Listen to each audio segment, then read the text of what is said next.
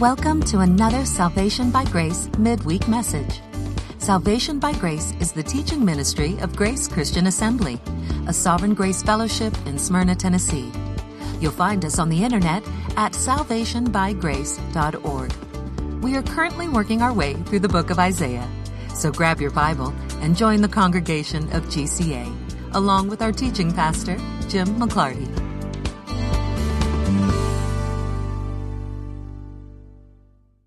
We are technically in Isaiah 59 tonight. We will begin, however, in Romans 3. I was speaking to Steve just a few minutes ago. That Steve, not that Steve. We're, we're going to have to number you. I think that's the only choice.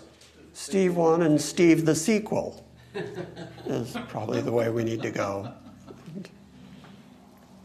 I was speaking to Steve, the sequel, earlier, and as soon as he came through the door, he sat down and just started commenting on how crazy literally everything is. Mm. It's reached the point where you no longer have to argue theologically, biblically, doctrinally that men are depraved. All you got to do is just point. Just look. Just look at the world. Look what the world is doing now. Look at the rampant stupidity everywhere. But one of the things that Steve the sequel and I agreed on, that's officially your name now, I hope you appreciate that. But one thing that we agreed on was there is comfort in knowing that the Bible predicts this, said that times were going to get very difficult toward the end. And I see so much of what's happening right now in the world as a confirmation that the Bible is true. And I'm not even speaking eschatologically at this moment. I am speaking anthropologically. I am talking about the fact that the Bible says human beings are deeply depraved, and we're seeing that rampant depravity everywhere in the world right now. Proof yet again that the Bible is accurate in its assessment of human beings, and that no matter what people would prefer to think about themselves, the Bible says what it says, and then the Bible is proving itself by the way the world continues to go. We're starting in Romans 3 because in Romans 3, Paul describes the natural state of human beings and he draws some of his descriptions right out of Isaiah's language that we're going to read tonight. So let's start at Romans 3 and then we'll talk about the Isaiah passage. I'm in Romans 3, starting at verse 9. We should all be familiar with this by now. What then? Are we better than they? For we have already charged that both Jews and Greeks are all under sin. So, Paul has been dealing with the fact that Jews are condemned by the law and that Gentiles are condemned without the law.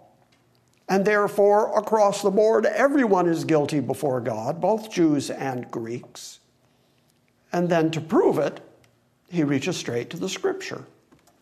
As it is written, there is no one righteous, not even one. There is none that understands, there is none who seeks for God. All have turned aside together, and they have become useless. There is none who does good, there's not even one. Their throat is an open grave.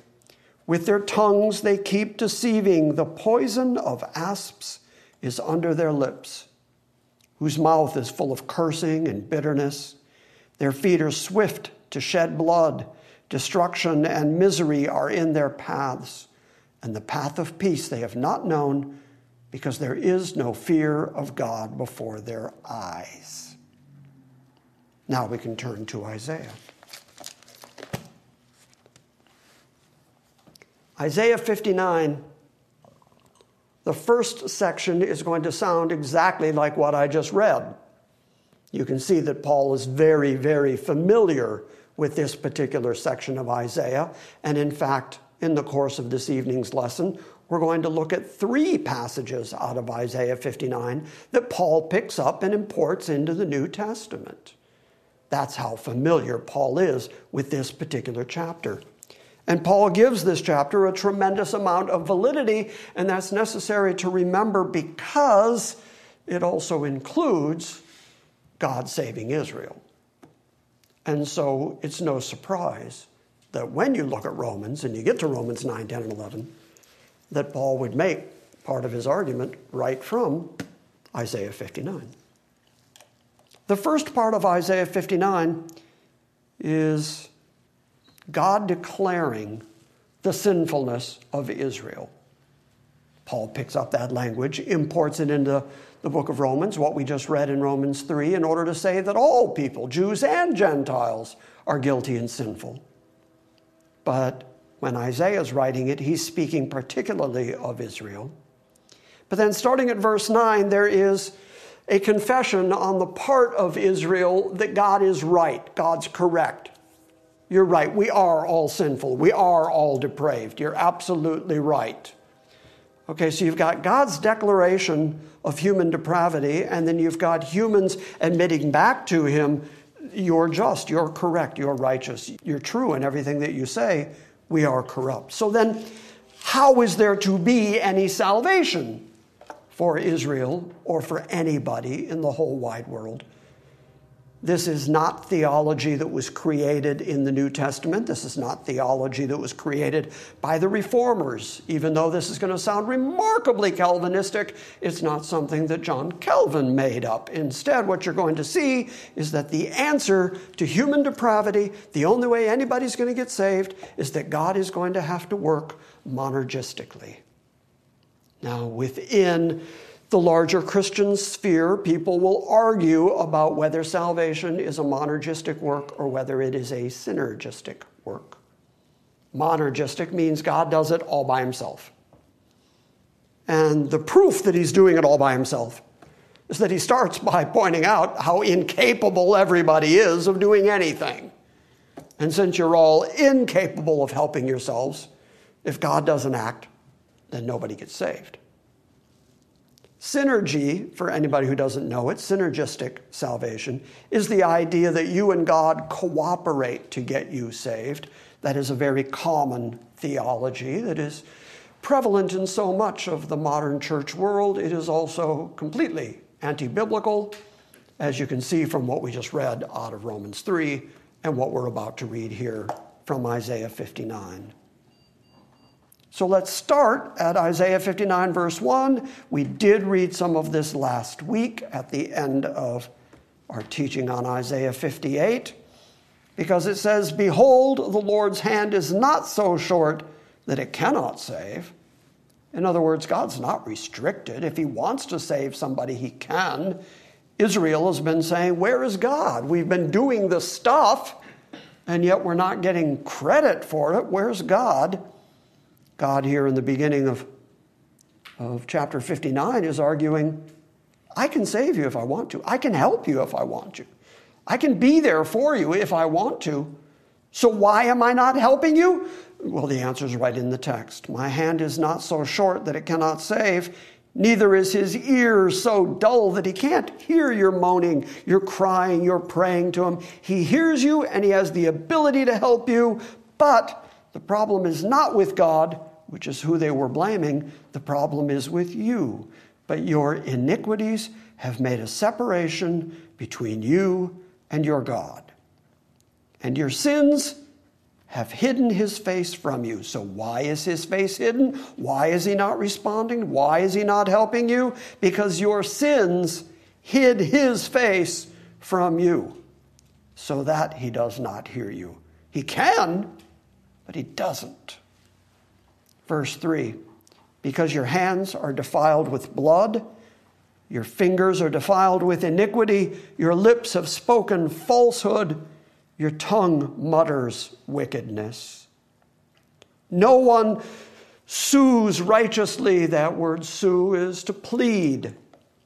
No one pleads righteously toward God. They're all sinners pleading toward God, and no one comes pleading honestly. They trust in confusion. They speak lies. They conceive mischief, and they bring forth iniquity. They hatch adder's eggs, and they weave a spider's web, and he who eats of those eggs dies. And from that which is crushed, a snake breaks forth. Your webs will not become clothing, will not become a covering, nor will they cover themselves with their works. That goes all the way back to Adam and Eve, who thought they could sew up some fig leaves and cover their own sinfulness. Their works are works of iniquity. And an act of violence is in their hands. Their feet run to evil, and they hasten to shed innocent blood. Their thoughts are the thoughts of iniquity. Can you see now why just a couple chapters ago we read God saying, My ways are not your ways, my thoughts are not your thoughts, as high as the heaven is above the earth, so were my ways above your ways and my thoughts above your thoughts. Now he's explaining what your thoughts are. Your thoughts are full of iniquity and shedding innocent blood. Devastation and destruction are in your highways. They do not know the way of peace and there is no justice in their tracks. They have made their paths crooked, and whoever treads on them does not know peace. So then, starting in verse 9, there is the general profession that God is right, that God is telling the truth. Therefore, justice is far from us. Right, we were begging you, we were crying out to you, thinking that it wasn't fair because we were doing the religious stuff and you were not responding to us. Now that you show us our iniquity, justice is indeed far from us, and righteousness does not overtake us. We hope for light, but behold, darkness. We hope for brightness, but we walk in gloom. We grope along the wall like blind men. We grope like those who have no eyes. We stumble at midday as in the twilight. Among those who are vigorous, in other words, those who are alive and well, we are like dead men. Compared to genuinely righteous men, the sinners are confessing their sin all of us growl like bears and we moan sadly like doves. If you remember last week's lesson, this is a reaction to what we heard last week that they were doing the religious stuff and they were crying out to God, but they weren't getting the response that they expected. And so they say, We growl like bears, we get angry because we're not getting what we want. We moan sadly to you. We hope for justice, but there is none. We hope for salvation, but it's far from us. By the way, if the ability to save ourselves is far from us, can salvation be a synergistic thing? No, because we just don't have the ability. Our sinfulness keeps us from the righteousness of God. For salvation, we hope for salvation, but it's far from us. For our transgressions are multiplied before you, and our sins testify against us. For our transgressions are with us, and we know our iniquities. Transgressing and denying the Lord and turning away from our God, speaking oppression and speaking revolt and conceiving in and uttering from the heart lying words. And justice, genuine justice, is turned back. And righteousness stands far away from us. For truth has fallen down in our streets, it has stumbled in our streets, and uprightness can't even enter our streets, our community. So, yes, Yes, says verse 15. So, yes, we're agreeing with you, God. Yes, truth is lacking. And he who turns aside from evil makes himself a prey. So now the Lord saw, and it was displeasing in his sight that there was no justice.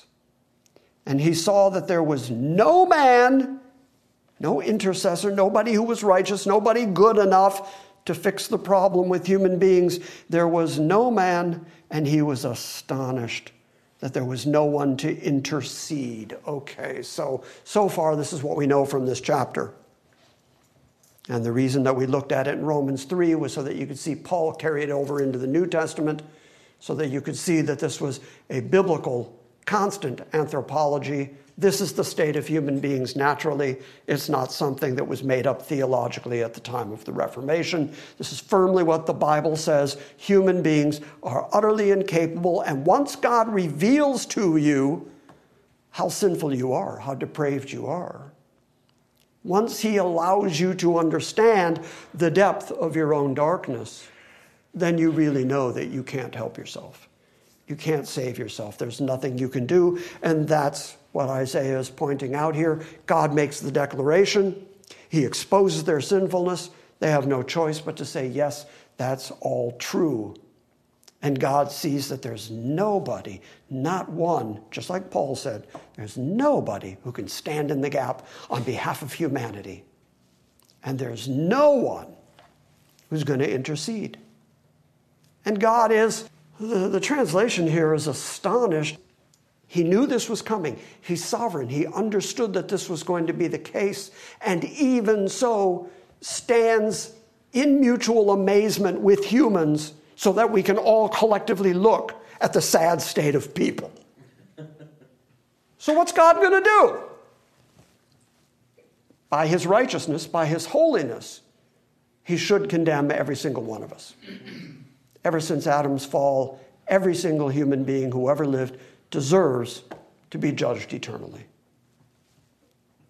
Human beings are incapable of saving themselves or fixing themselves or doing anything to lift themselves up. Therefore, the only thing that possibly could happen is here in the second half of verse 16. Then his own arm brought salvation to him. There's an amen verse right there. there. There's the good news in all that. But I just want you to understand the theology that Isaiah is laying out here is saying human depravity is such that human beings just can't help themselves. Even their works of righteousness are nothing but filth before God. There's nothing human beings can do to help themselves, and a God who is righteous and holy must judge absolutely everybody, but thank God, He's also a gracious God. And that one of His characteristics is also mercy and long suffering. And since there was no man who could fix the problem between God and man, how often have you heard me say, the problem is you, so the solution can't be you. You cannot be the solution to your problem. And if your problem is between you and God, well, you really can't do anything. So, in order for anybody to be saved, it is incumbent on God to do what only God can and will do. His own right arm brought salvation to him. Right arm is usually a euphemism for power. His own strength brought salvation to him. The remarkable amount of eternal power and strength that it took in order to save masses of wretched human beings. And then Jesus is also referred to as the arm of the Lord. To whom is the arm of the Lord revealed? And so it is through Jesus that God accomplished complete forgiveness for sin. And he did that by himself. He did that monergistically. This was a plan of God and Christ and the Holy Spirit from the beginning of time, and that is the only theology of salvation that you find anywhere in the Bible. I know at this point I sound like I'm stumping for the same old thing over and over and over again, but you can turn on I was going to say the radio, but I don't know who still listens to radio. You can turn on anything on the internet any time of day, and you can find somebody somewhere telling you that if you want to go to heaven, you got to fix yourself. Mm. You got to clean yourself up. You got to start walking better. Start getting to church. Start reading your Bible. Just you start doing stuff. And that's what Adam and Eve tried to do. They realized they sinned, they realized they were naked, and they got to work right away creating their own covering. It didn't work for them, it hasn't worked yet. It doesn't work for anybody. Thank God that he took it upon himself by his own might, by his own strength, by his own power, by his own right arm. He brought salvation to himself, which I think is marvelous language. He's going to present his saved people, both Israel of old, the church in the New Testament, all the people that he has chosen all the remnant of Israel, the remnant of the Gentiles, all the people that he has chosen, he's going to present to himself and give to his son as an everlasting testimony to the glory of the power of the grace of God. He's in the enterprise of glorifying himself. And he's doing it all so monergistically that he's bringing salvation to himself because nobody else could bring it to him. What a God! What an astounding thing for Isaiah to write. Because Isaiah was a Calvinist. Okay, I just threw that in for free. Pardon me? I think John Calvin was an Isaiahist. That's probably more accurate. his own right arm brought salvation to him, and his own righteousness upheld himself. What would it be like if he made everlasting promises to Abraham, to Isaac, to Jacob? And he promised them land, and he promised them a glorious kingdom, and he promised them a posterity, and he promised them the ultimate king and the throne of David, and that the Gentile nations would flow to Jerusalem. What if he promised them all that, and then he let them die in their sin?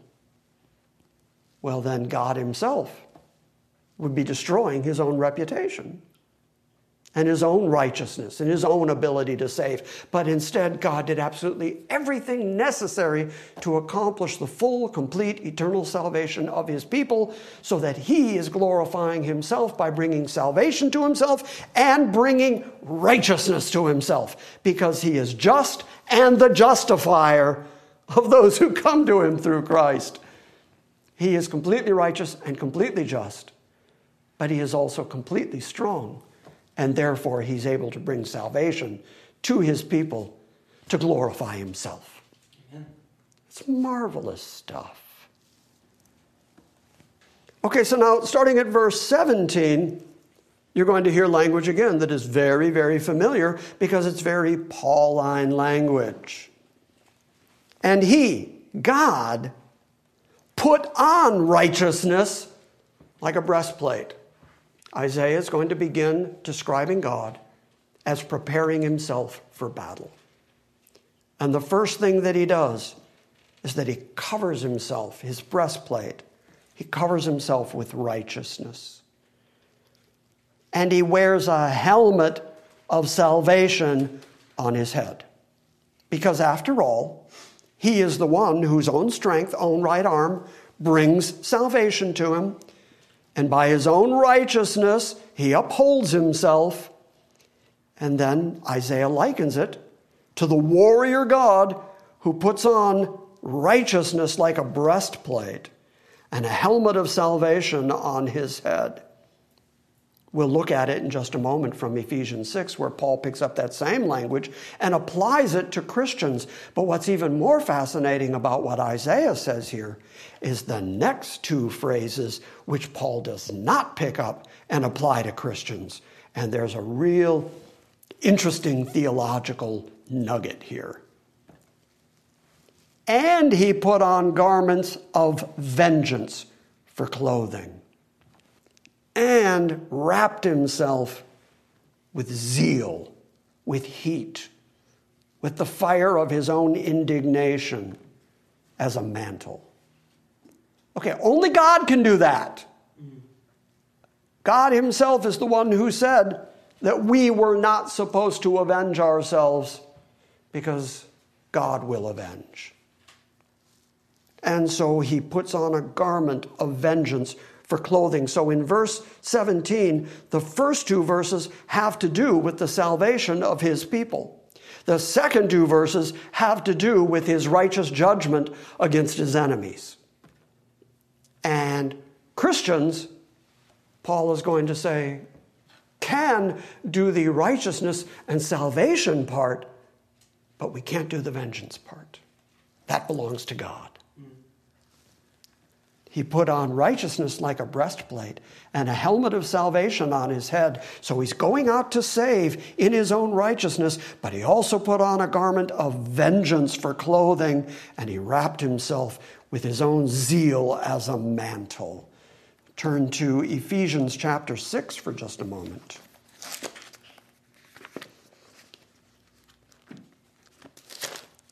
Ephesians chapter 6. Paul, talking about putting on the whole armor of God, picks up that phraseology from Isaiah. Here again is our second evidence for the evening that Paul is really, really familiar with what we're reading out of Isaiah right now. Because Paul just keeps quoting out of this particular section. Finally, be strong in the Lord and in the strength of his might, and put on the full armor of God. That's verse 10 and 11. Put on the full armor of God so that you may be able to stand firm against the schemes of the devil. For our struggle is not against flesh and blood, but against rulers and against powers and against the world forces of this darkness, against the spiritual forces of wickedness in heavenly places. Therefore, take up the full armor of God. Now we have a greater sense of why Paul would call that the armor of God. In Isaiah, it is indeed the armor that God was putting on to go do his battle. Therefore, take up the full armor of God so that you may be able to resist in the evil day. And having done everything, to stand firm. Stand firm, therefore, having girded your loins with truth and having put on the breastplate of righteousness. The righteousness of God, the righteousness that God Himself is clothed in. Paul says, clothe yourself in that. Put on that breastplate of righteousness. And having shod your feet with the preparation of the gospel of peace, in addition to all, take up the shield of faith with which you will be able to extinguish all the flaming missiles of the evil one, and take the helmet of salvation. Just like Isaiah described. That's where Paul got this imagery. He wasn't just making it up off the top of his head. In addition to all that, take up the helmet of salvation and the sword of the Spirit, which is the Word of God. So Paul employs that same kind of battle language. Remember that this is a fight, remember that this is a battle. That's why Steve walked through the door and sat down and just said, I'm so tired. The world out there is so crazy. And Paul says, Yeah, but remember, your battle isn't against flesh and blood. It's against principalities and powers and spiritual wickedness in high places. And so the only way you're going to be able to persevere in this lifetime is to put on the same armor that God Himself put on, which is the breastplate of righteousness, to guard your heart, to guard your body. And for a helmet, salvation. The salvation that God Himself is bringing to Himself. And I'm sure that when Paul wrote that, wear that helmet of salvation, I'm sure he knew contextually how Isaiah put it. This is the helmet that God wears because God is bringing salvation to himself. You can see where Paul gets the larger theology of sovereign grace. All right, back in Isaiah. Starting in verse 16, he saw that there was no man, and he was astonished that there was no one to intercede. And then his own right arm brought salvation to himself and his righteousness upheld him. And he put on righteousness like a breastplate, and the helmet of salvation on his head, and he put on the garments of vengeance for clothing. When we get, well, if we get, someday when we get toward the end of the book of Revelation, which may be a while. But when we get there, we're going to see Christ returning with a vesture dipped in blood. And he's coming to exact the vengeance of God. And God says it all the way back here in Isaiah. He's going to put on garments of vengeance for clothing and wrap himself in his own zeal as a, as a coat, as a mantle, as a covering over himself. Why is he doing that? Why is he wearing clothes of vengeance and zeal? Because according to their deeds, says verse 18, he will repay. And that is why God said that you're not to avenge yourself. He said, I will recompense. I'll make the payment. That's not up to you to do. And believe me, God is much better at that enterprise than you are.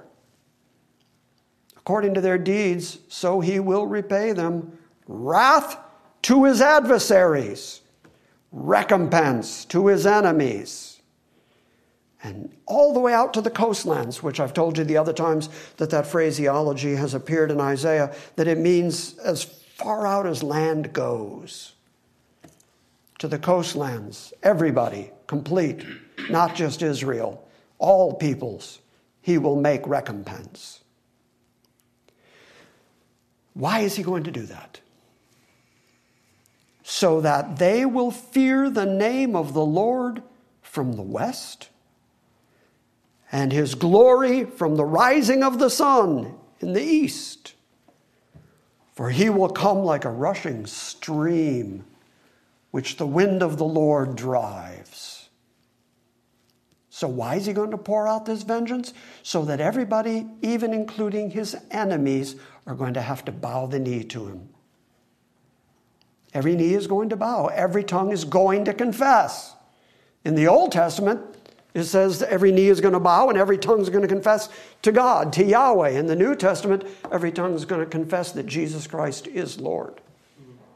Either way, that vengeance is coming. According to their deeds, so he will repay wrath to his adversaries, recompense to his enemies. To the coastlands, he will make recompense.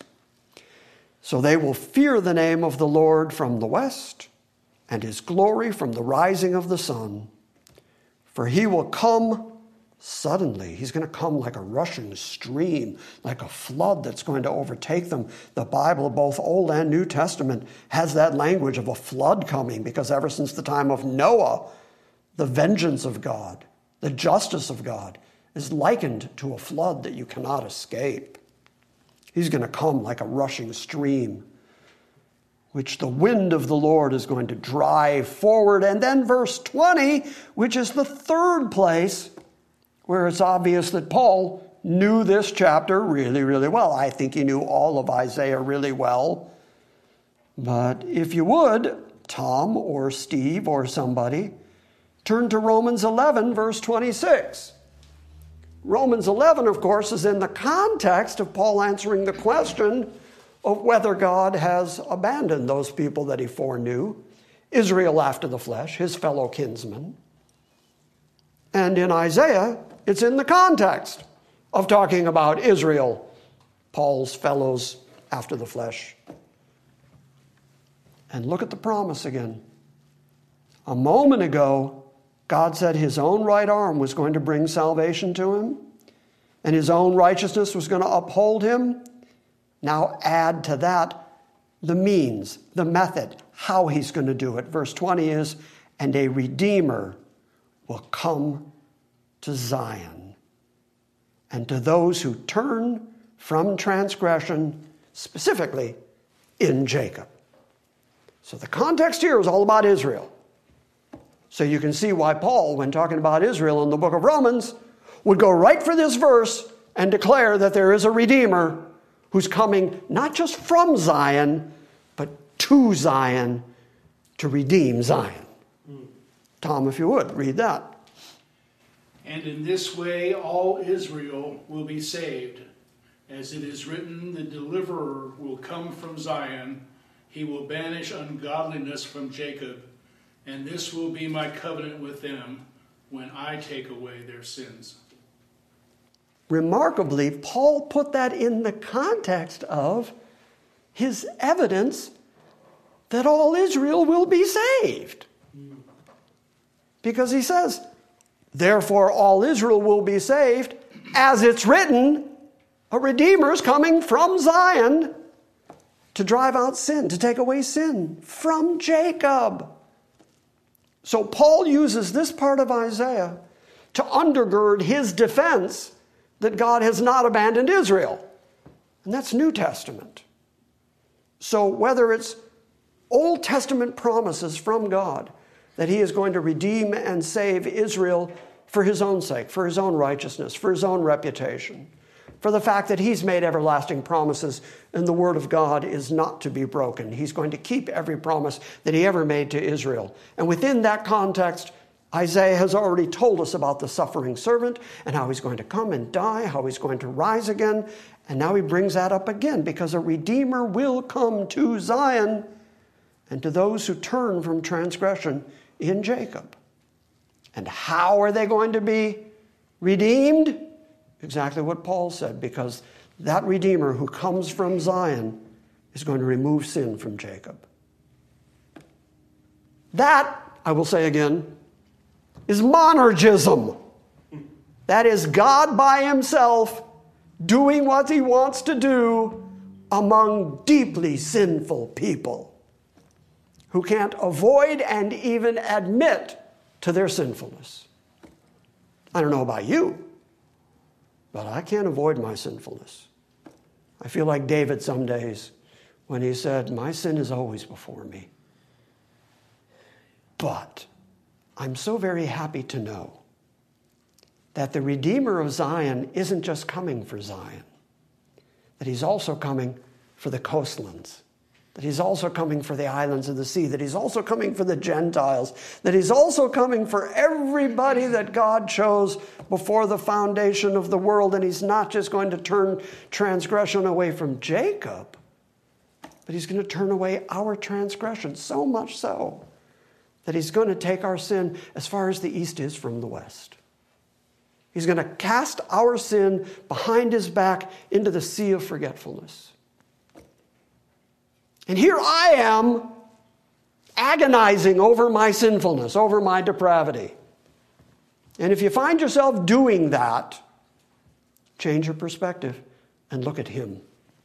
And look at what He did. Because when you look at you, you're never going to find anything good. It's already been said. We already know it. You're not going to look within yourself and find something redemptive. You're not going to find anything worthwhile. You're not going to find anything but filthy rags to take to God. You got nothing. So change your perspective and look at him and look at what he did because the only place to find real, genuine, lasting, true comfort is to take him at his word and know that the deliverer of Zion is going to take your sin away utterly and completely. This Sunday, we're going to read it and the very introduction to the book of Revelation. It's all through the Bible. It's all the way back to Adam and Eve, who I've mentioned a couple times tonight, because not only did they try to cover themselves by themselves, but we then read that God got an animal skin and covered them. He had to cover them. They could not cover themselves. He covered them. And the covering, because it was an animal skin, means that someone died. An animal died as sacrifice for the sin of human beings because the wages of sin is death. And somebody's going to die, and it's going to be you or it's going to be a substitute.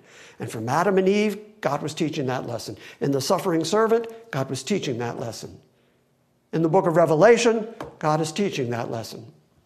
And everywhere in between, all the books of the Bible are all teaching that one self same lesson, which is that you can't help yourself. And so, God, for his own righteousness' sake, for his own glorification of himself, decided to save you by his own power and his own might and his own strength. And boy, if there was ever a hallelujah recognition, that, that's it. Because the lesson that the Bible is teaching about how people get saved doesn't change. No matter where you look in the Bible, it's always the same. It is always God by his own strength, by his own right arm, accomplishing salvation for himself to demonstrate his own righteousness in upholding himself. It's amazing. So God speaks in verse 21. And as for me, this is my covenant with them, says the Lord. My spirit, which is upon you, speaking apparently to Isaiah, and my words which I've put into your mouth shall not depart from your mouth, nor from the mouth of your offspring, nor from the mouth of your offspring's offspring, says the Lord, from now and forever.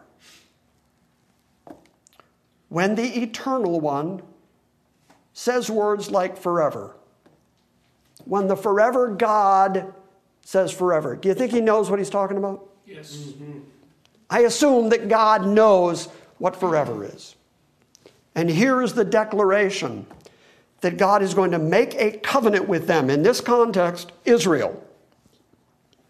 He's going to make a covenant with them that's going to go on forever, that his words are not going to depart from them. They're going to be in their mouth. I mean, that's part of the promise of the new covenant in Jeremiah 31 that God is going to put his law in their hearts, and no man is going to have to tell his friend or his neighbor, Know the Lord, because they're all going to know me, from the least to the greatest. That's another promise God made a new covenant with the house of Israel and the house of Judah. I know I'm beating a, a barely breathing horse at this point. But I just hope that you see the consistency not only of God's declaration that He's the only one who can and will save, but also that He's demonstrating it through Israel. And so if you say God is done with Israel, you would be wrong. As for me, this is my covenant with them, says the Lord. My spirit, which is upon you, and my words, which I've put in your mouth, shall not depart from your mouth, nor from the mouth of your offspring, nor from the mouth of your offspring's offspring, says the Lord, from now and forevermore. Now, because it says, This is my covenant with them, the pronouns, I, I said a moment ago, my spirit which is upon you, I said that may be a direct reference to Isaiah, or it may be a reference to all of Israel, especially when he says, The words that I have put in your mouth, which he put in the Decalogue, which he put in the law, which he gave to Israel specifically through the prophets, through the generations, is never going to depart from you or your offspring or your offspring's offspring. However, you understand the pronoun, this is still a promise from God of everlasting obedience from Israel and understanding of the Word of God. Because God's the only one who can save. God will defend his own righteousness and his own promises. And He's the only one who can reveal to you your genuine sinfulness, and He's the only one who can give you genuine righteousness, and He's the only one who can enlighten you to understand His Word, and then He'll put His Word in your heart and in your mouth so that you have the capability of speaking the truth of God. It's all God. Arise, says chapter 60, verse 1. Remember, this is a continuation of the same thought. We're not going to read all of verse 60. We're going to finish with this. Arise, shine. He's talking to Zion, the same people he just covenanted with. Arise, shine, for your light has come, and the glory of the Lord has risen upon you. For behold, darkness will cover the earth, and deep darkness is going to cover the people, but the Lord will rise upon you and his glory will appear upon you, and nations will come to your light. The Gentiles will come to your light, and kings will come to the brightness of your rising. Lift up your eyes round about you and see. They all gather together and they all come to you. And your sons will come from afar, and your daughters will be carried in their arms. I can't stop then you will see, and you will be radiant, and your heart will thrill and rejoice because the abundance of the sea will be turned to you, and the wealth of the nations will come to you, and the multitude of camels will come to you, and the young camels of Midian and Ephah. And God just goes on with blessing after blessing after blessing through the rest of that chapter. For who? For the people of Zion. How did they go from being the people described at the beginning of chapter 59? Your iniquities have separated you from God. Your sins have caused God to hide his face from you. You're defiled. Your hands are defiled with blood. Your fingers are full of iniquity. Your lips speak falsehood. Your tongue mutters wickedness. You're not righteous. You trust in confusion. You speak lies. How did they go from that to arise and let your light shine? Grace, grace, grace. Grace, grace, grace. That's just this huge transition among the same people group. And why does that transition happen? Because God Himself, by His own power, by His own right arm, through His own grace, because of promises He made to Abraham, Isaac, and Jacob, therefore He's going to keep His word, and that means He's going to keep His word to you. Because He's keeping His word to Israel. And He's doing all of it through the power of the Redeemer that comes from Zion. Questions? Comments? It's pretty clear. Pretty clear stuff. And it says the same thing over and over throughout the Bible. All glory to God, none to human beings, because He's doing it all by Himself.